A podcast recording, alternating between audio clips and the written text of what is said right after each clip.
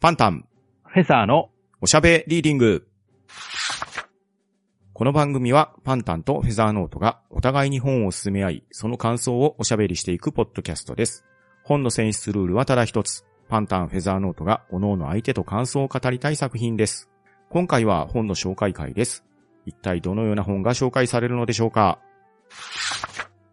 はい、改めまして、こんにちは、フェザーです。はい、パンタンです。よろしくお願いします。よろしくお願いします。えー今回は、あの、本の紹介ということで、はい。えーテーマが、小木原博さんという作家さんの本を取り上げてみようと思います。はい。で、これのきっかけなんですけれど、はい、はい。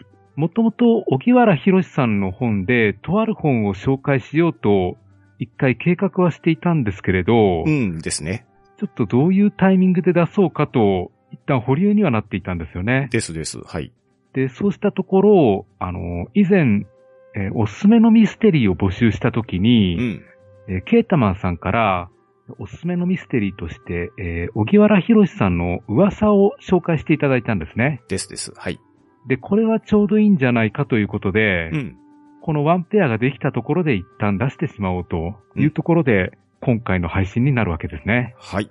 ただですね、ちょっとはい私、この、こういうきっかけをいただくまでう、ん。小木原博さんという作家さんほとんど知らなかったんですよ。ああ、なるほど、なるほど。ええで、どういう作家さんなのかなと思ったんですけれど、パンタさんご存知でしたはい。一応ですね、何冊かは読んでいる作家さんであったんですよね。ええなので、まあ、今回、せっかく小木原博さんの本を紹介という形になりましたので、ウィキペディアの情報をもとに、小木原博さんがどんな人かっていうのをみんなで勉強していく感じで話を始めていこうかと思います。ありがたいです。はい。まず、小木原博さんは、1956年の6月30日生まれの男性の方ですね。はい。で、埼玉県の大宮市出身というふうに書かれております。ええで、小木原さんは、大学で経済学を専攻されていたみたいで、ほう。経済学士を持たれてるって書いてました。あなるほど。はいその後、広告代理店に入社されて、しばらくは広告代理店の方でお仕事をされてたみたいなんですね。うん。で、その後独立してフリーのコピーライターとして事務所を構えられて、で、39歳の時から小説を書き始めたみたいです。ああ、割と遅くから書いたって感じですね。そうでですよね。すでうん、その小説を書き始めた理由については、作家の履歴書というところで、広告の文章っていうものがですね、どこまで書いても所詮は人のものであって、誰にも邪魔されない文章を書いてみたくなったから、小説を書き始めたという理由を書かれているみたいです。ああ、なるほど。確かに、コピーライターってなると、うん。何か商品の広告になるような文章を依頼されて書くっていう形になりますからで、すよね。うんうんうん。多少その辺で制約はありますよね。そうですよね。キャッチコピーを企業のために売る力に変え、購買者の興味を引くために書くっていうような、まあそういうのが求められますもんね。うん、そうですよね。ですから自分の言いたいことを言うっていうのとはまた違いますよね。うん。そして、1997年に初めて書いた長編小説、おろろ畑で捕まえてで、第10回小説スバル新人賞を受賞されて、その時小説家デビューをされたみたいです。おお。で、その後、仲良し小鳩組というユーマ小説と、ハードボイルドエッグというミステリーを発表されました。はい。で、2003年、広告の方の仕事が減ってきたらしくって、で、ちょうどその時、小説の連載が2本決まっていたということもあって、コピーライターは廃業して、専業作家に転身されたということですね。うん。で、その後、なかなかヒットには恵まれなかったと書かれてはいるんですけれど、若年性アルツハイマーをテーマにした2004年に発表した明日の記憶という本が、翌年の第2回本屋大賞第2位にランクインしまして、そしてその1ヶ月後の同年5月、第18回山本周五郎賞に輝いたという、これが出世作ですかね。うん、そうですね。確かに明日の記憶は有名ですねう。ん。この作品がですね、ウィキペディアにも書かれているんですけれど、俳優の渡辺健さん。はい。渡辺健さんがロサンゼルスの本屋でその本を知って、その内容に深く感動して、渡辺健さん自らが小木原さんに映画化させてほしいと手紙でオファーをして、えーその後映画化されたという経緯があったみたいですね。あすごいですね。いやー、すごいですね。世界の剣渡辺が自らオファーしたっていうのが、うーん。いやー、なかなか震えるエピソードですね。そうですね。それで映画って撮れるんですね。 いや、本当にすごい話だと思います。うーん。まあ、その後もですね、いろんな受賞作品や候補歴がありまして、そして、2014年に2700の夏と冬で第5回山本風太郎賞を受賞。はい。そして、2016年、海の見える理髪店で第155回直木賞を受賞されています。はい。いや、だから、一年取って作家デビューされたとはいえですね、ええ20年以上現役を続けられておりまして、数々の受賞もあるということで、うん。なかなか有名どころな人だと思うんですよね。そうですね。大器晩成型と言いますか。んうんうん。うーん。そして、あまり僕も冊数は読んでないんですけど、作品タイトルを見ると、あ、そういえば聞いたことがあるなとか、なんか確かドラマになってましたよね、映画になってましたよねっていうので、思いつく作品が非常に多くリストアップされてます。うーん。そして読んでいてすごく目を引いたのがですね、ええなんと、2020年の4月に、人生がそんなにも美しいのなら、小木原博士漫画作品集という、これ、漫画の本を刊行されてるんですよ。漫画ですかはい。あのおやー、小説が漫画化されるとなると、通常原作として書くっていうのは、まあ、コミカライズとしてよくあって、絵の方は漫画家さんとか他の方が書かれるっていうのがよくあるパターンかなと思うんですけどね。うん、そうですよね。なんとですね、荻原博さん自ら絵も描かれて漫画がデビューされたみたいです。うんすごいですね。ちょっとすごいですよね。うん。で、あまりに気になったので、検索してみると、ええ電子書籍のサイトとかでですね、ええ最初の数ページだけが試し読みっていうのができたので、はい。ちょっと見てみたんですよ。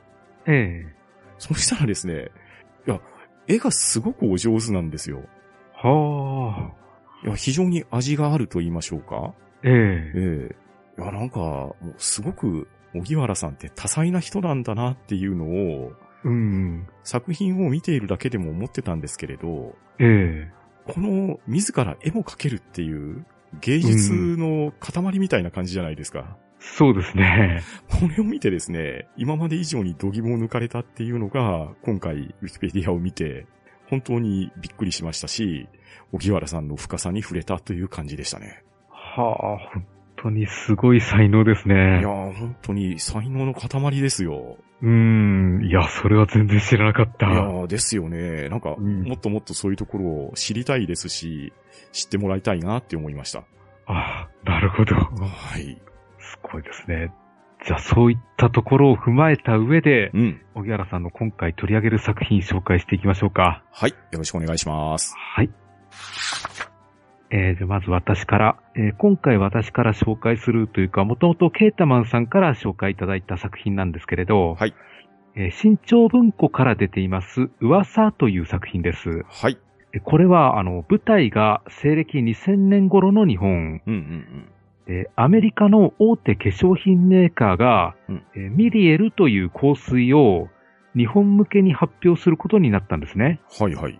で、その時に日本の国内の宣伝戦略を、えーコムサイトという企画会社に依頼するんです。なるほど。で、依頼を受けたコムサイトの社長の杖村さんという女性がいるんですけれど、はいはいはい。この方はすぐに、えー広告はやめましょうと言い出すんですね。おーなるほど。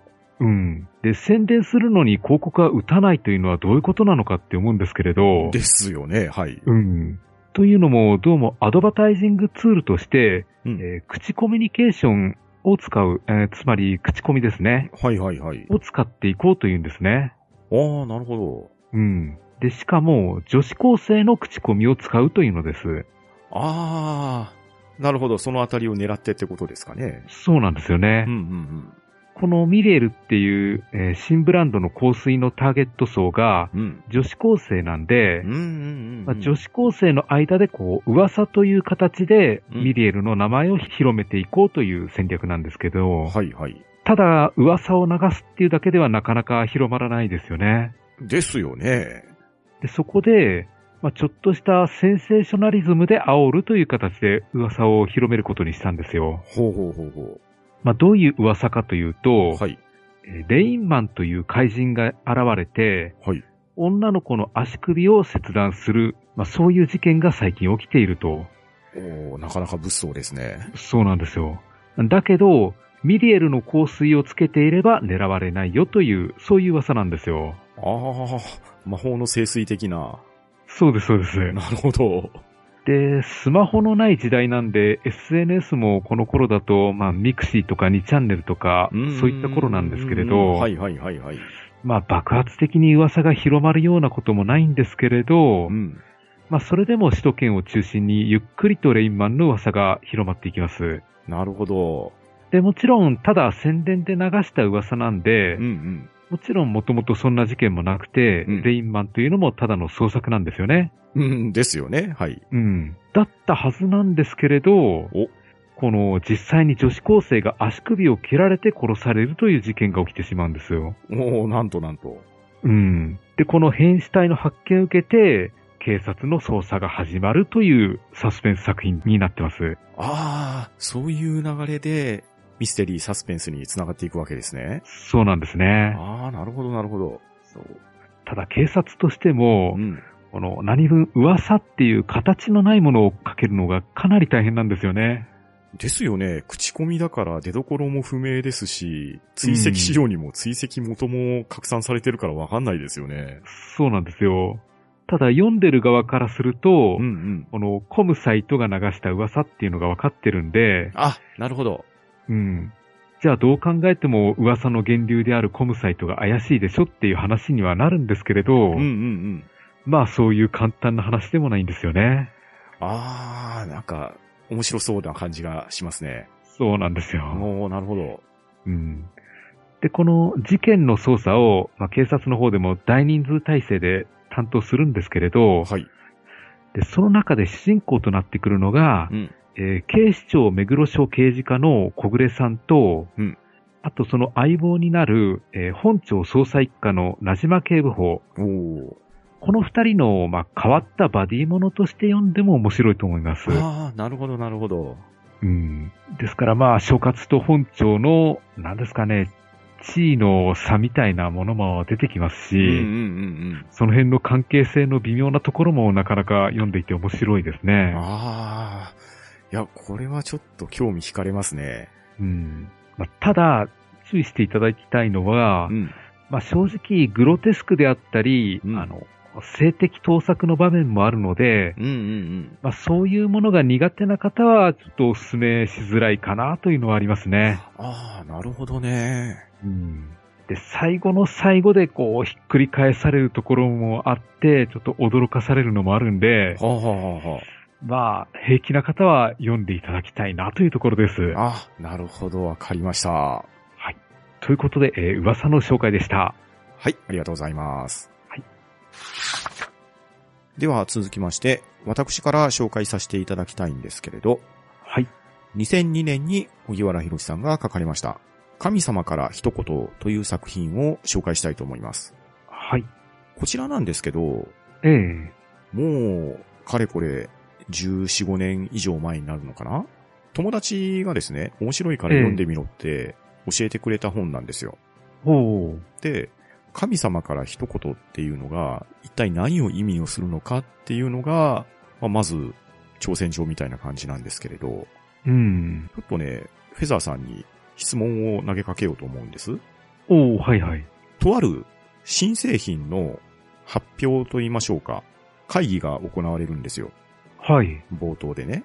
ええで、その新製品は TF01LL っていうナンバーが振られてるんですよ。 TF01LL。はい。はいはい。アルファベットの T、F、それで数字の0と1ですね。ええで、アルファベットで LL と。うん。この言葉を聞いて、何か思いつくようなものってあります何か電子機器の型番のようにしか思えないですけど、うん、ですよね。ええで、その会議の場面の途中で、RM という目標数値っていうのが出てきて、で、これが研究所でいろいろ改善が示されて、はい。 2.7だったものを3.2に向上させることが可能になりましたというような報告があるんですね。ええますますもって何の商品だろうって話だと思うんですよ。うーん、そうですね。ですよね。ええいやすごくね、硬い話から始まるのかなと思うんですけれど、ええなんとこれはですね、インスタントラーメンの商品会議だったっていう、はあ。なんか、いきなりはしごを外されたようなうん、そうですね。流れで始まっていくんですね。ええで、結局この話どういう話かというと、主人公は桜良平さんという方なんですけど、ええもともと大手広告代理店に勤められていたんですが、うん。ちょっとしたトラブルで、その広告代理店は辞めることになりまして、ええその後、玉川食品という食品メーカーに再就職してます。はい。で、この玉川食品というところがですね、玉ちゃんラーメンっていうインスタントラーメンを作ってる会社で、うで、んそれも、。なんイメージ湧きやすいですね そうですね、なんか、ええ聞いたことがあるようなないような会社名ですよね。うんですね。そこの新商品の開発のプレゼンのために会議に呼び出されたっていうシーンから始まっていくんですが、はい。はい。ここでタイトルの神様から一言というところなんですけど、ええこの神様っていうのはですね、お客様は神様ですの神様なんですよ。ああ、なるほど。つまり、お客さんからのクレームであったり、ご意見であったうりんとかっていうのが、この作品には数多く登場しますし、そういったクレーム対応とかに、この桜良平さんは今後振り回されるような展開になっていくんですよ。うんなんか気が重くなりそうな話で すね。そうなんですよね。なんですけど、僕、この話を最初友達から教えてもらって、読み始めの感覚からするとですね、ええ今のフェザーさんのように、なんか不思議な話が始まってるな、みたいなイメージを受けてたんですけど、どんどん読むに従ってですね、ユーモアに溢れる内容って言ったらいいんですかね。うん。とっても笑いに包まれるような作品になっていくんですよ。ほう。で、このあたりが、さっきウィキペディアで、荻原さんの経歴紹介しましたけれど、まあ広告代理店で実際に体験していったようなこととかが、この内容にもフィードバックされているのかなっていうところも垣間見えたりしますし、うん。その企業の中での広告であるとか、商品開発であるとか、またそれを世に出した後の消費者の反応っていうところに企業はどう取り組んでいっているのか、また企業の取り組みだけじゃなくって、その人々はどのように振り回されていってるのかっていうところがすごく面白おかしく書かれてるんですよ。おー、なるほど。なので、この、荻原博さん、冒頭ですごく才能に溢れた人だなっていうような表を述べたんですけど、ええ作品も、硬い話から砕けた話まで、かなりの幅を持った書き方ができる人だなっていうのを僕は感じてるんですね。うん。そんな中でも、なかなか笑いの方に振り切ってるような作品かなと思いながら、実は人情的なところもオチに持ってこられたりしてですね。うんそういう意味。で、かなり古い作品なんですけど、ちょっと読んで笑える作品として人にお勧めするならこれかなと思って、最初の方でフェザーさんにこの本どうですかねっていう案を出してたっていう説があったんですね。うん、なるほど。で、この度、噂と合わせて、荻原博さん会で出したらどうかっていうところで、この作品を持ってきたという流れです。あ、なるほど。確かに、作品の傾向としては真逆にありそうな作品ですよね。ですよね。おそらくですけど、噂はかなり猟奇的な部分も見えたりするのかなと、先ほどの紹介では受けましたし、うん。話の内容としてもミステリーですよね。そうですね。この神様から一言は、本当に笑える話なんで、うん。怖い笑うっていうこの幅の広さですね。そうですね。まあ、エンターテインメントとしては非常に大切なところじゃないですか。うん。それをどちらもうまく表現できる荻原さんを感じるには、なかなかいいチョイスじゃないかなと思うんですよ。あ、なるほど。えそうですね。じゃあ、とこの後読んでいこうと思いますえ。はい、よろしくお願いします。はい。よろしくお願いします。